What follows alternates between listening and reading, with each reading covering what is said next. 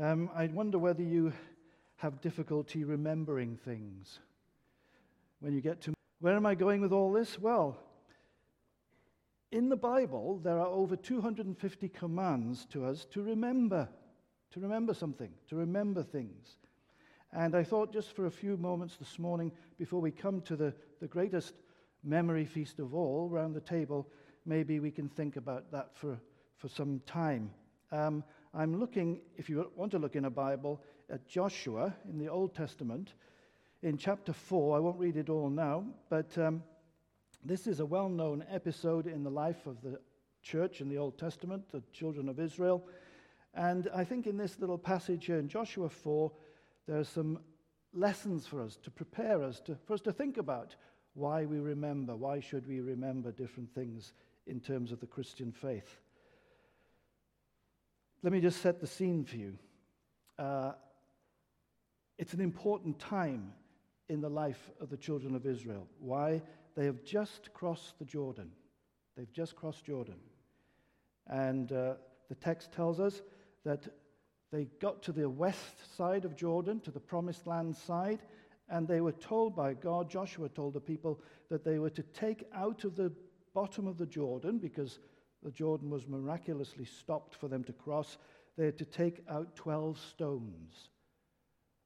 And those stones were to be erected on the promised land side of the Jordan as a memorial for the people to remember what God had done for them.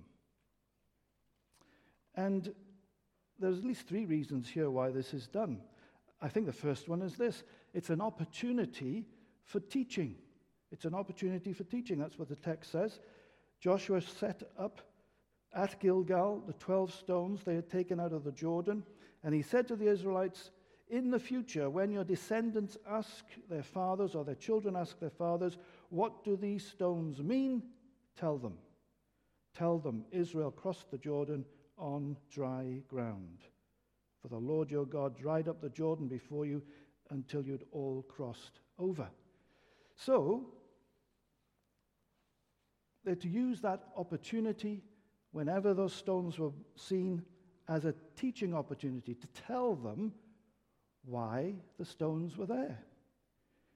Now, I think that raises an interesting question for us as a church and uh, as Christian families. Here's a very important principle, isn't it, in terms of teaching. How were they to teach? Well, they were to teach by answering the question that the children were asking or the descendants were asking. And I think that's always a good principle in teaching and in Christian teaching. You can teach very effectively by asking and answering questions that people are asking. So when we apply it to the teaching of the Bible and the Christian faith, it's important that we're always trying to answer the questions that are on people's minds, that are on people's hearts. There's little point in just simply dumping great lumps of, of knowledge, even Bible knowledge, on people if they don't see the relevance of it to their lives. How is this going to help? So, very simple.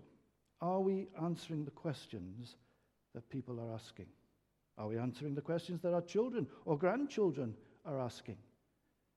Our five are all grown up now and, and left home, but we used to have the most amazing questions, and I'm sure you have the same if you have children or grandchildren, from, from young children. Amazing questions about faith, about life and so on? Are we answering those questions? And of course, it's a challenge to us, isn't it? They should be asking us, why do you do that? Or why don't you do that? Or why do we do it like this? Why are we a bit different from other families? Because they see a difference in our lives.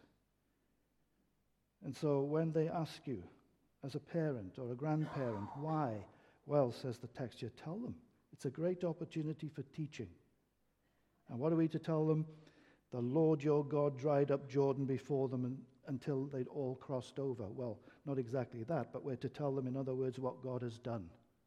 What God has done for us. His amazing character, His power, His glory. And tell them about His mercy and His grace and how He's rescued us and kept us from that time until today.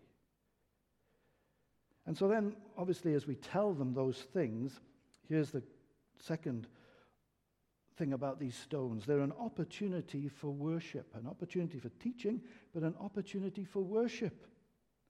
At the very end of our passage here in verse 24, the Lord your God did this to the Jordan, what he had done to the Red Sea when he dried it up before us until we'd crossed over. He did this so that you might always fear the Lord your God. So that you might always fear the Lord your God. Now, of course, the fear that uh, the Bible is speaking of there and Joshua is speaking of is not some cringing terror of God that sends us away in dread. No, he's talking to God's people, but it is the, the, the awe, the respect, the worship that we feel that we give to God because of who he is and because of what he has done. He is the Lord of all the earth, of all creation. And so says Joshua, when you see these stones piled up on the west bank of the, of the Jordan in Gilgal, you're to remember and to reverently fear God, lovingly worship God as you remember his goodness. They must never forget this day. Why? Well, this day was one of those momentous days in the history of God's people. We might not get it just superficially as we read the text, although it is mentioned here, even in that uh, verse, in verse 24. But in verse 19, we're told this, these details.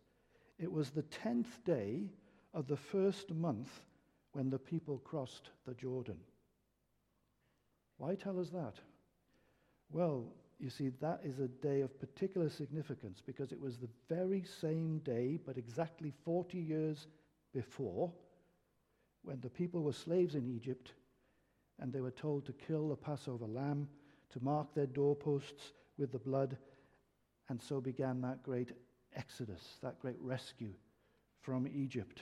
And now, 40 years later, this event would bring them into the promised land, or at least to the west side of Jordan. 40 years later.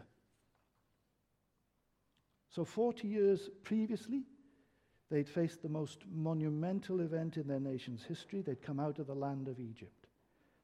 And yet, for 40 years, they'd wandered around in the wilderness because of their disobedience and their failure and their lack of trust in God. And so many of them never t- tasted the land flowing with milk and honey.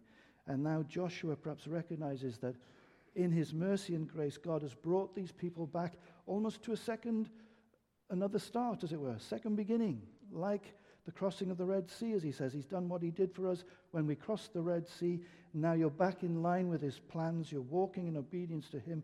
And now here's this great second deliverance, crossing the Jordan. And so a new opportunity now to once again commit to love and serve God in the land of promise. So these stones were to be a constant reminder of God's power, yes, but also of his patience, of his perseverance with them.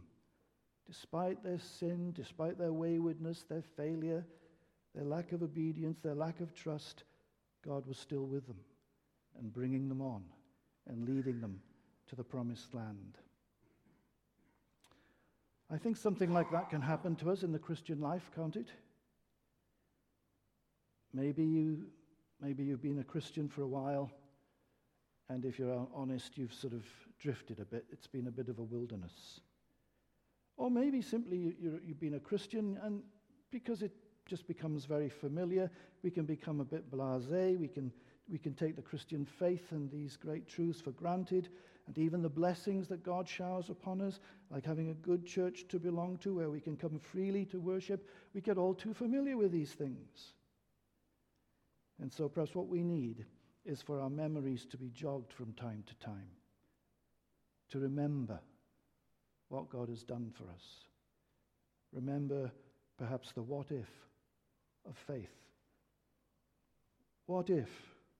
Where would I be now if it wasn't for Jesus Christ and that he, he loves me and he's found me and I'm part of his family. Where, where would I be now if it were not for the patience and, and the persevering love of God with me when I think of, like these people, how so often I'm disobedient and I fail? The answer, of course, is Without God's persevering, patient, and his love, then we, we would be nowhere. We probably wouldn't be here this morning. We'd be lost, we'd be hopeless. So we need these reminders of the grace and the love and the perseverance and the mercy of God. Different ways in which we remember what God has done for us.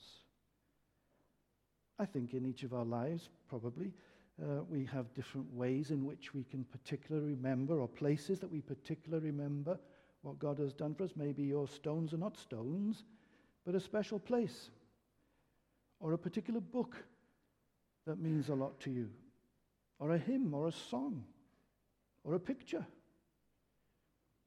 or a word of prophecy, or, or a verse that was given to you at a particular time, promises of God. And it's good to remember the way in which God has dealt so mercifully with us. But above all, of course, God has given us a place of remembrance in a few moments when we take the bread and the wine at the Lord's table, when we come with empty hands and take that cup to our lips.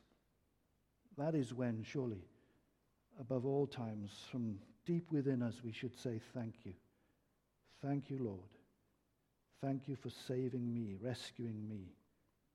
Thank you for, for this physical reminder, this bread and this wine, so that my faith can almost hold it, as it were, and, and my faith, through the power of the Holy Spirit, can be kept fresh and renewed, uh, and I can still be gripped by the reality of your love, the reality of your presence in this bread and wine.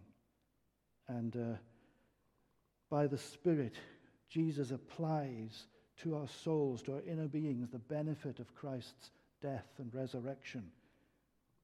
This is perhaps the greatest memorial of all, isn't it? And it's a great opportunity to worship. So these memorial stones were an opportunity to teach, an opportunity to worship, and then finally, they were an opportunity for mission. Just at the end of verse 24 in this chapter, this is what the text says. The Lord your God did to the Jordan what he'd done to the Red Sea when he dried it up before us, and so on. He did this so that all the peoples of the earth might know that the hand of the Lord is powerful. So that all the peoples of the earth might know. You see, the story, the experience of God's great power and love and strength, the miracles that he works for those who trust him, it's not just for us. It's not just for us to keep it selfishly. The story is for all peoples, so that all the peoples of the earth might know that the hand of the Lord is powerful. It's a story, it's a, an experience, it's a telling that's meant to turn the hearts of the unbelievers to this God of grace and to worship him also. Right, right from the beginning of the Hebrew nation, in fact, from the call of Abraham, God's purposes were always to bless the whole earth. Through you, all the nations of the earth shall be blessed, says God to Abraham. So you see the pattern? We are blessed to be a blessing. We are rescued in order to rescue others.